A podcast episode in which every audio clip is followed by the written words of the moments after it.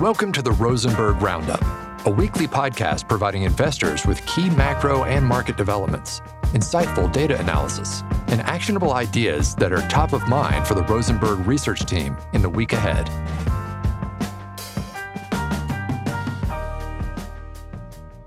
I'm Dylan Smith, and this is the Rosenberg Roundup.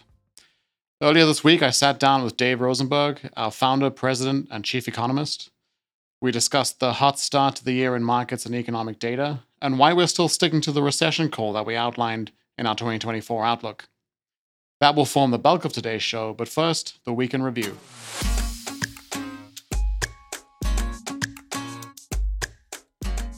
The big data point this week was January CPI, and it was not an encouraging print, with annual inflation staying above 3% and core measures rising. Bond markets hated the data point, with the 10 year Treasury yield popping over 10 basis points on the release. That's because the elements of the report the Fed focuses on, including core services prices, were all higher than expected and won't give Chairman Powell the increased confidence that inflation is returning sustainably back to target that he needs to start the cutting cycle. It's worth pointing out that, was, that there was some positive news in the details. Cyclical sectors of the economy are not showing much price growth at all, and core goods prices deflated outright. But for markets, that wasn't the takeaway, and we'll have to wait for further deceleration in prices for bond markets to pare back this week's losses. On the topic of the Fed's first cut, next week we'll see the release of the minutes of the Fed's January meeting. That's the meeting where Chairman Powell pushed back on market pricing of a cut by March and introduced the threshold of further confidence in the inflation trajectory in order to bring that first cut in. We'll be looking to the minutes to get a stronger sense of what the FOMC participants might consider sufficient evidence to give them that confidence. We'll also be scanning the minutes for a little more detail on the Fed's quantitative tightening program, which will be reviewed in the March meeting and likely with a view to slowing and eventually stopping balance sheet runoff. We had rich pickings for our spotlight feature this week. Earlier in the week, we published one for the nerds, a deep dive on recession probability modeling comparing different models and finding that the best ones did not signal a US recession in early 2023, correctly as it turns out, but they are signaling a very high probability of recession for 2024. We also put out a piece showing that estimates of the output gap, the difference between actual economic activity and the theoretical potential of the economy, have become a lot less reliable after COVID 19. That's a problem for forecasters and policymakers alike because the output gap is typically seen as a good long term inflation gauge. But the piece we've decided to spotlight addresses a common question we get from our clients and subscribers How important is the income distribution and inequality for consumer spending? My colleague Atakan Bakiskan did some excellent work triangulating different databases on spending and income in the US to uncover some important insights on what drives spending. He found that the top income quintile, the wealthiest 20% by income, drives over 40% of total consumer spending. But it's much more variable than any other quintile and not well correlated with the others. So, in short, high income earners account for most of the fluctuations in the business cycle and typically drive the turning points. The top income quartile is also the only one that is positively correlated with equity returns, although the effect is small enough that only abnormal returns, a recessionary bear market for instance, or a huge bull run, make a meaningful difference on aggregate spending. For economists, we picked up a small but meaningful wealth effect. That's only one element of our findings from what became a richly detailed report, and as always, you can learn more about this and other topics by following the link in the description. For today's interview, I'm glad to welcome back to the pod our founder and president, our chief economist, captain of the SS Rosenberg Research, Dave Rosenberg. Dave, thanks for stopping by. Dylan, thanks for inviting me back on the call. And uh, let's hope that this uh, ship stays afloat. You were on a few weeks ago to talk about our 2024 outlook. Uh, and since then, we've had a few key data points move against our recession call in the US, to put it mildly.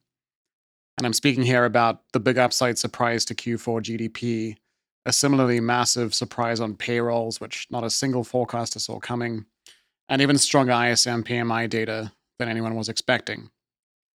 Now, that's caused some prominent bank economists, who we could name but we won't, to throw in the towel on their recession calls, and we're starting to feel a little lonely out here. So, my main question for you today is just to explain to our listeners why we're sticking to our guns. Sure. Well, uh, I think that being alone is different than being lonely. Uh, I don't feel lonely, but we are alone. And what does that mean? It means that we are not following the herd. Uh, and I think that uh, it always pays to be unique and not be part of the consensus, especially when we have a lot of evidence the other way, uh, which you didn't mention. Um, like, for example, everybody bows down to the holy grail of GDP, which is about spending. And the spending last year was a lot of government stimulus and a lot of consumer leverage. And I will be the first to say that I did not anticipate that we would finish the year with the personal savings rate at 3.7%. It's less than half the pre COVID level and compares to the historical norm of 9%. Uh, so, where's the savings rate going from here? If we were at 9%, I could give a forecast that we're going down to 3, 4, 5 and have a consumer spending boom. But it's just like the stock market with a 21 forward multiple. Where do you go from there? And a savings rate of 3.7%, where do you go from there? Uh, admittedly, the fourth quarter was strong GDP. Uh, I think a lot of that was uh, leveraged. We had for example, the New York Fed's consumer debt report just come out, right? And it showed that over 100% of the increase in consumer spending in the fourth quarter was all debt financed.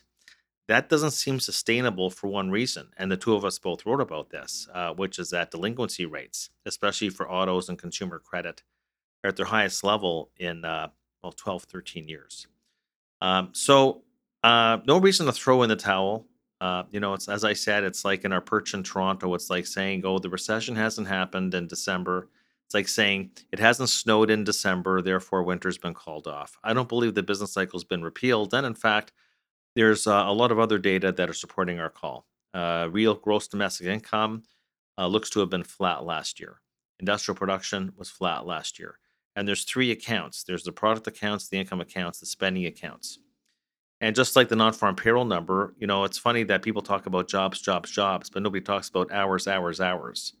And the work week, the work week, which is the leading indicator, was down six tenths of a percent in January. Nobody talks about that.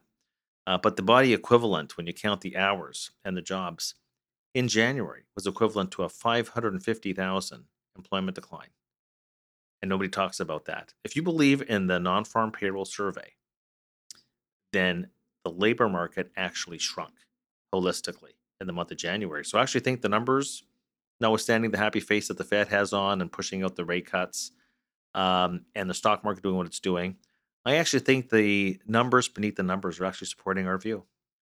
These, I mean, these discrepancies you're mentioning between different um, indicators and even within the same reports, it's a big theme that we've been pushing at the moment. Uh, have you ever seen a situation like this where there's there's so much kind of mixed signals coming through from different areas of the economy? Is that a typical turning point sign, or has something changed after COVID that no one understands?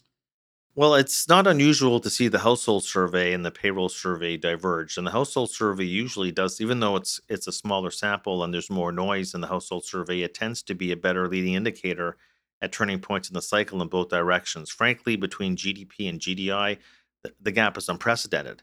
Um, but GDI, you know, has rents, it has wages, it has profits, has interest income. It doesn't have government spending. We had huge. The fiscal deficit ran up 25% last year, uh, and there's no leverage on that, right? It's uh, the, so the, the the gap, and so it's really a leverage spending story.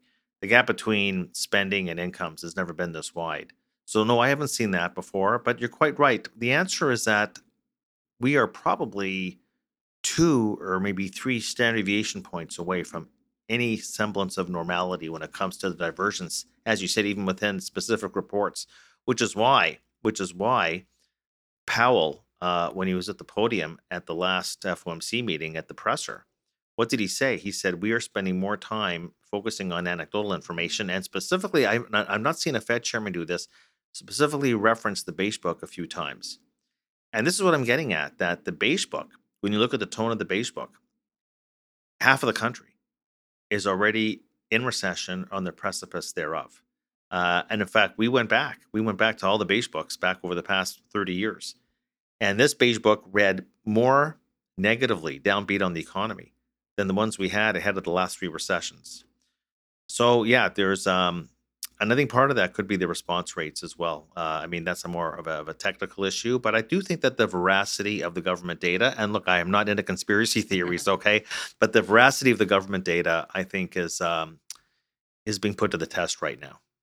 Yeah, I think a lot of our listeners would sympathize with the idea that you know how people feel about the economy and what's being reported on the headline is is not quite you know dovetailing at the moment. Maybe to end on a positive note, um, anything you're particularly excited about? Any developments in the last few weeks that you know you'd like to point out? Well, I think that uh, if you are a a fan of consumer frugality, uh, which uh, I guess that's a is that a dirty word that starts with F? Uh, frugality.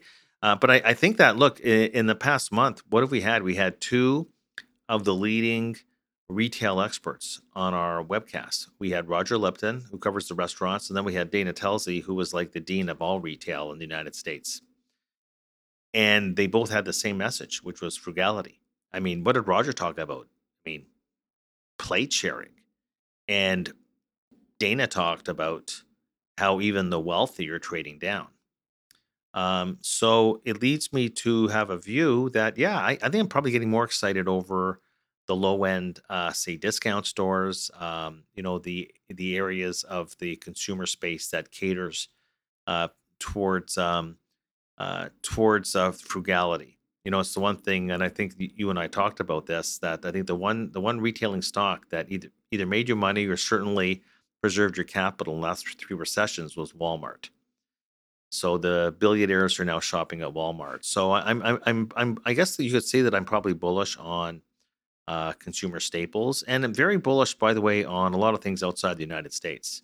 And our last our last strategizer was really pound the fist on the table, bullish on uh, on Asia. And we've been fans of Japan, still are for structural reasons, but uh, ex Japan Asia the stock market there is trading at the same multiple the S&P 500 was back in the summer of 1982, which was and you, you know, and that would that would have been being bullish in the summer of 82. People don't forget because everybody's whipped up and bullish on the US stock market right now.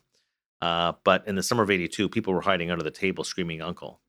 Uh, and that's the way it looks in wide swaths of Asia right now. That is another contrary trade, but a very cheap market. And uh, we had Peter Boockvar on our webcast um, just the other day, and uh, he's a brilliant global investor, and that's where he's putting his money. So, yeah, what's got me excited is this trend towards uh, the frugality theme getting small. Uh, in the United States, there's a whole investment theme around that, by the way, and we've written about that. But also, I am getting increasingly optimistic over uh, over emerging Asia. Excellent, lots to chew on there. We'll make sure that we put a link to the webcasts in the description we've had a few great ones lately, as as you've mentioned, and I, I think those are good to check out. Very different format to the podcast. They're long form. They last a whole hour, and we really get deep. So we'll make sure you can get to those. Dave, thanks for coming in. Always good to talk. We really appreciate it. All the best. Take care. Our weekly trip to Canada Corner will be very brief indeed, as the news flow was thin and data were light in the Great White North. But one question that's increasingly coming into focus for us and for markets is who will move rates first between the Bank of Canada and the US Fed? That's a very important question for foreign exchange markets and also for bond investors. Canada's frothy housing sector aside, there is already a strong case, given very low demand, to provide some interest rate relief to the broader Canadian economy. As markets continue to push out the timing of the first Fed cut after this week's CPI and PPI data, the possibility that Canada, in fact, moves first is becoming stronger. Next week, we'll get a fresh Canada inflation reading, which will help markets assess the Bank of Canada's likely rate cut timing, and we'll be sure to discuss that in next week's Canada Corner. On that note, it's time to wrap. I'm Dylan Smith, and that was the Rosenberg Roundup. Thank you for listening to this week's episode of Rosenberg Roundup. For more information on our work and to take advantage of a free 30 day trial of our research, please visit rosenbergresearch.com. Make sure to tune in to our next episode for more insightful analysis on the macro and market landscape. Rosenberg Roundup is provided for general information and entertainment purposes only and does not constitute legal or professional advice, nor is it an offer to sell or a solicitation of an offer to purchase any security or derivative. Any views expressed by the participants of Rosenberg Roundup are solely their own and do not necessarily reflect the views, opinions, beliefs, or policies of Rosenberg Research.